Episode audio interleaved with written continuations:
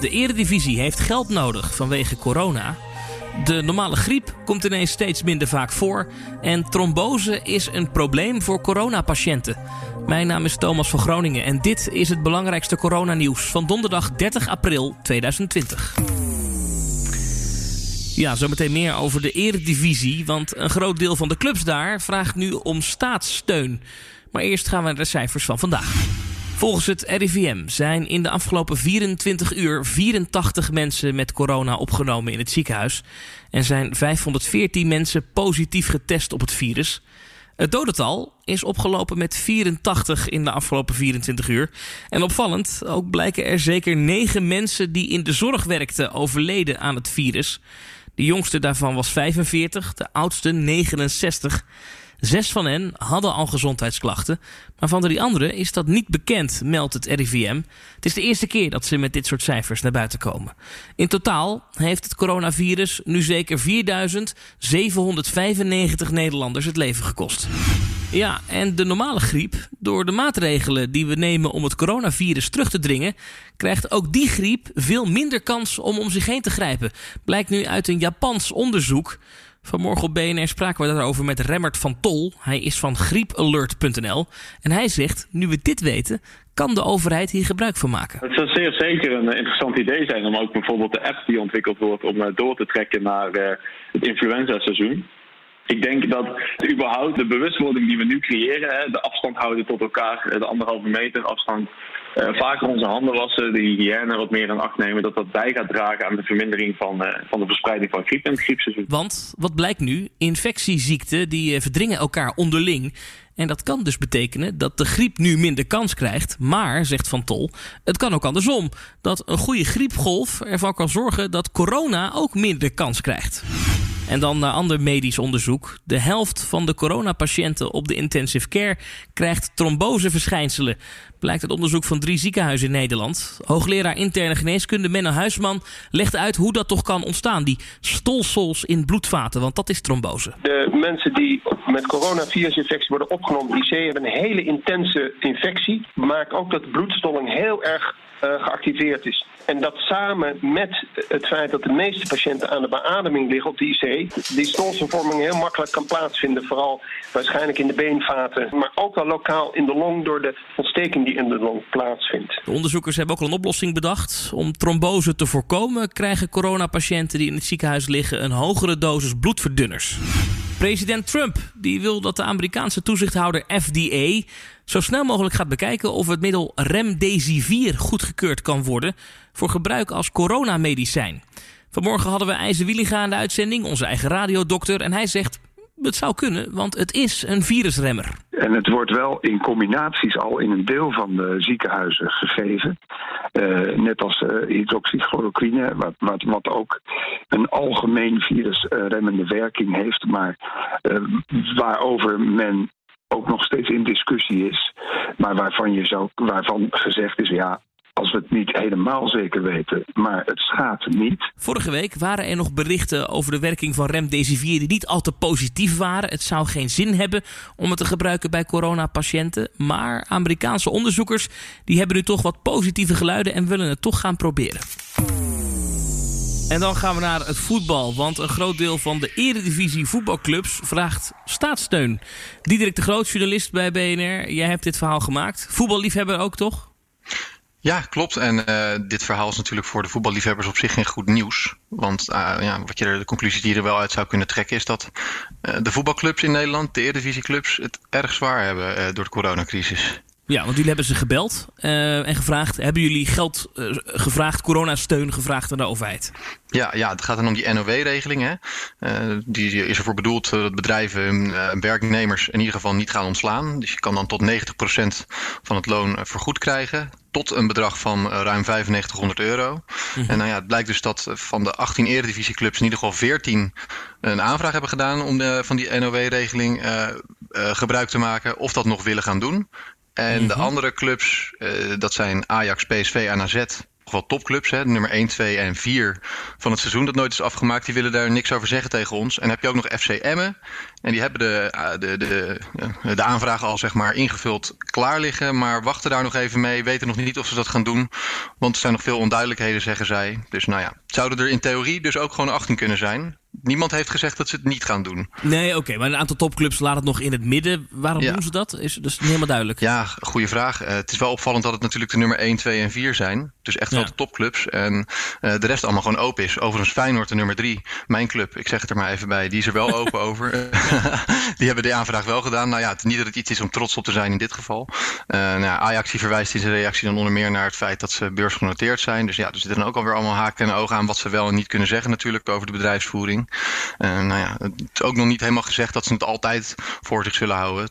Uh, ze zeggen van ja, op, op, afzienbare termijn kunnen we hier misschien alsnog wat over vertellen. Maar nu in ieder geval nog niet. Hm. En ze hebben dus de NOW-regeling uh, aangevraagd. Dat is dus de regeling waarbij het salaris voor een deel wordt overgenomen door het Rijk. Tot 90% maximaal. Geldt het dan ook voor die spelers die tonnen of sommigen zelfs miljoenen verdienen? Ja, nee, nee, nee. Want uh, de NOW-regeling die vergoed is maar tot 9500 euro ruim maximaal.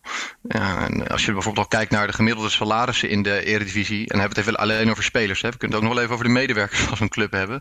Maar uh, dat is dan ongeveer 24.000 euro gemiddeld per maand. Nou, er zitten natuurlijk ook spelers heel ruim daaronder. En er zijn er een paar die heel veel verdienen. Zeg maar de sterkste spelers bij Ajax, PSV. Die dat gemiddelde heel erg omhoog trekken. Maar ja, uh, het is wel duidelijk dat je er dus met alleen deze regeling als club niet uitkomt als je echt in de financiële acute nood zit, uh, dan gaat deze regeling het, uh, het, het, niet oplossen. En dat nee. is ook de reden dat er vandaag uh, tussen vertegenwoordigers van spelers en de vertegenwoordigers van clubs onder andere wordt gesproken over een salariskorting voor de spelers. Ja, ja, want het geld is er gewoon niet. Je hebt natuurlijk heel veel van die clubs aan de lijn gehad. Wat, wat voor signalen kreeg jij? waren er ook clubs die wilden zeggen dat ze echt aan een soort van afgrond zaten? Of, of gaat het zover nog niet? Nou, dat, nee, dat zeggen, ze, dat zeggen ze zeker niet. Want wat ze bijvoorbeeld ook niet zeggen is uh, in hoeverre ze, uh, in hoeveel, uh, hoeveel gebruik ze maken van deze regeling. Dus voor welke bedragen hebben ze het aangevraagd, voor welke bedragen hebben ze het gekregen. En ja, heel veel clubs weten het ook gewoon echt nog niet hoe het ervoor staat. Want het is allemaal onwijs onzeker hoe bijvoorbeeld het komend seizoen eruit gaat zien. Kijk, nu hoopt iedereen nog dat het seizoen van start kan gaan. Het nieuwe voetbalseizoen ergens in september zonder publiek. Dat is ongeveer de meest positieve het meest positieve scenario wat er nu eigenlijk denkbaar is, is dat we in ieder geval kunnen gaan spelen. Maar zelfs dat wordt gezegd, is nog helemaal niet duidelijk. Want ja, ja als je gaat voetballen, weliswaar zonder publiek. Maar nou, stel je voor, bijvoorbeeld Feyenoord-Ajax is een wedstrijd die ook buiten het stadion normaal gesproken heel veel uh, opwinding veroorzaakt. Ja, je zou misschien krijgen dat in, uh, als het in Rotterdam gespeeld wordt, dat mensen daar in de stad willen gaan kijken. Of met z'n allebei iemand thuis gaan zitten. Ja, dat zijn in het licht van coronamaatregelen ook in ieder geval op dit moment geen zaken die we graag zouden willen. Dus ja, wie zegt er dat het in september het er hier goed voor staat met dat virus. Het zou best kunnen dat er weer een heropleving komt. Dus nou, het is zo onzeker voor al die clubs dat niemand durft echt te zeggen hoe het er over een half jaar bij staat. Nee. Het voelt ergens natuurlijk wel wrang voor veel mensen, kan ik me voorstellen. Dat, dit zijn natuurlijk bedrijven, uh, voetbalclubs zijn gewoon bedrijven... Waar, waar, vaak toch met miljoenen gestrooid wordt. Hè? Of het is een transfer hier en dan is het weer een topsalaris daar... en ze rijden in dure auto's, de spelers... en het zijn gigantische sponsorcontracten. Het voelt ergens natuurlijk wel wrang dat juist deze branche nu zegt... we kunnen het eigenlijk zonder geld niet overleven. Ja, nee, dat, uh, ik snap best dat sentiment. Uh, het is ook zo in zekere mate dat de voetbalsport zo is. Maar als je echt puur naar Nederland kijkt, nou ja, dan is dat misschien zo bij Ajax. En misschien ook nog wel bij PSV. En in niet mindere mate ook nog wel een beetje bij Feyenoord. Maar daaronder, uh, nou ja, daar, daar, praat je echt niet over bedrijven die met tientallen miljoenen over de balk uh, smijten.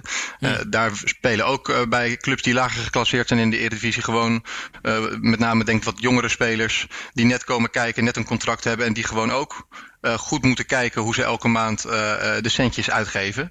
En daar is het echt niet zo dat de miljoenen tegen de plinten klotsen.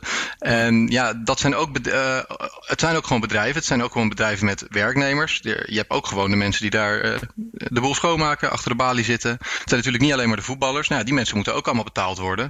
Uh, en daarbij is het ook nog gewoon zo dat een voetbalclub voor een stad heel vaak ook wel een belangrijke functie heeft. Veel mensen die houden daarvan, die gaan naar het voetballen kijken. Het heeft een gemeenschappelijke band, geeft het in die gemeente. En uh, misschien ook nog het slechtste argument hierbij uh, om te zeggen van het zou toch niet zo gek zijn uh, dat ook dit soort clubs gered worden, is dat sommige al overeind gehouden worden of zijn door gemeenschapsgeld. Kijk bijvoorbeeld naar FC Twente. Ja, het is bijna zou je zo zeggen, zonde om het dan nu, dan is het ook weggegooid geld, snap je? Ja, dat, dat is een beetje van, maar, zijn. Ja, ja, dan, ja, nu, ja, dus ja, dat is ook een beetje misschien een chantage, want ja, je zit er nu eenmaal in dan en dan moet je het ook altijd overeind gaan houden. Het houdt natuurlijk een keer op, dat snap ik ook wel. Ja, ja maar, van redden, redden is nu ook een groot woord natuurlijk. Omdat uh, we begrepen wel vanmorgen van de betaald voetbalclubs dat ze op dit moment nog niet op omvallen staan. Maar misschien op termijn wel. Nee, nee, nee, nee. Ja, dat is gewoon die onzekerheid. Kijk, het, het, seizoen is natuurlijk nu halverwege, of nou ja, iets later. Ik denk dat nog een derde ongeveer had gespeeld moeten worden. Is dat afgebroken? Nou, je loopt natuurlijk vreselijk veel uh, ticketinkomsten in ieder geval mis. Uh, sponsorinkomsten, allerlei marketing. Ja, het zijn allemaal kosten die. Uh, nou, het zou dan misschien nog wel allemaal op te vangen zijn als het hierbij blijft. Maar de, de kans is gewoon minimaal dat het hier inderdaad bij blijft. Die stadions die blijven nog wel een tijdje leeg. Nou ja, wat gaan alle sponsors doen? Ik bedoel, elk bedrijf in Nederland heeft te maken met die crisis. Ja. Ja, die, die staan straks ook niet te springen om uh, uh, allereerst geld in een voetbalclub te steken. Het marketingbudget is voor de meeste bedrijven natuurlijk het makkelijkst om als eerste in te gaan snoeien. Mm. Dus ja. ja. Jij als liefhebber eh, zit voorlopig ook zonder op zondagmiddag. Ja, nou, als er in een leeg stadion gespeeld wordt, dan, uh, dan zit ik niet zonder. Ik heb uh, heel slim trouwens wel even mijn betaalkanalen van het voetbal, die heb ik al vorige maand even opgezegd. Want ja, ik zag wel een beetje aankomen dat, ja. dat ik die dit jaar niet meer echt nodig zou gaan en hebben. daar verdienen de clubs dus, ja. ook geld aan, hè? Uh, nou ja, daar, nou, goed dat je het zegt. Inderdaad, dit jaar is dat nog overigens uh, geen issue geweest, want die uh, tv-gelden die zijn wel uitbetaald. Maar ja, als komend seizoen uh, er niet gevoetbald zou worden. Uh, in ieder geval een paar maanden. En iedereen die zegt dan, net zoals ik, uh, zijn abonnement even op.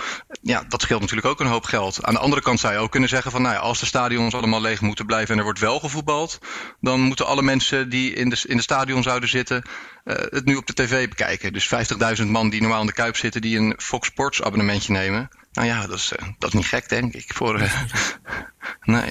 Diederik, eh, dankjewel hiervoor. En laten we hopen dat er toch ooit redelijk snel weer gevoetbald kan worden. Als het natuurlijk veilig kan. Ja. Uh, en dan is het Europees, oh. hè? Europees, hè, in Tilburg. Ze reden al door de straat te toeteren bij jou. Bij, bij, mij, ja. Ik woon in Tilburg, ja. En inderdaad, Willem II heeft Europees voetbal gehaald. Uh, maar daar zijn ze in Utrecht nog niet blij mee. Dus dat krijgt misschien nog een staartje. Dat uh, horen we allemaal later nog wel. tot zover deze coronacast voor vandaag. Morgen is er weer een coronacast. Dan ben ik er weer. En ik zeg altijd, fijne avond en blijf gezond.